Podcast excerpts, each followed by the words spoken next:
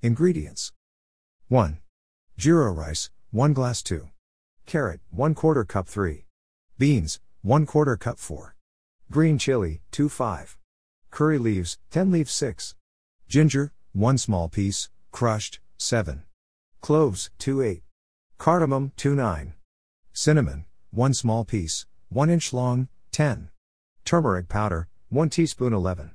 Mustard seeds, 1 teaspoon 12. Ghee minus 1 tablespoon 13. Salt, to taste 14. Lemon juice, 1 tablespoon 15. Water, 2 glasses. Preparation Wash the rice and keep aside. Jeera rice is very tiny biryani rice which is available in supermarkets.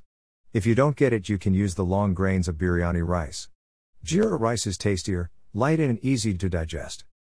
Take a deep pot or pan, pour 2 glasses of water, measure the water in the same glass with which you measured the rice. Water should be double of the rice.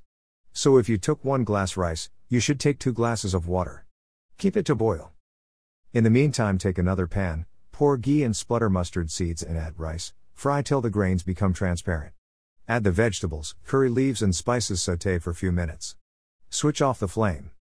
Empty the rice into the boiled water, add lemon juice and salt. Cover and allow it to boil for a few minutes.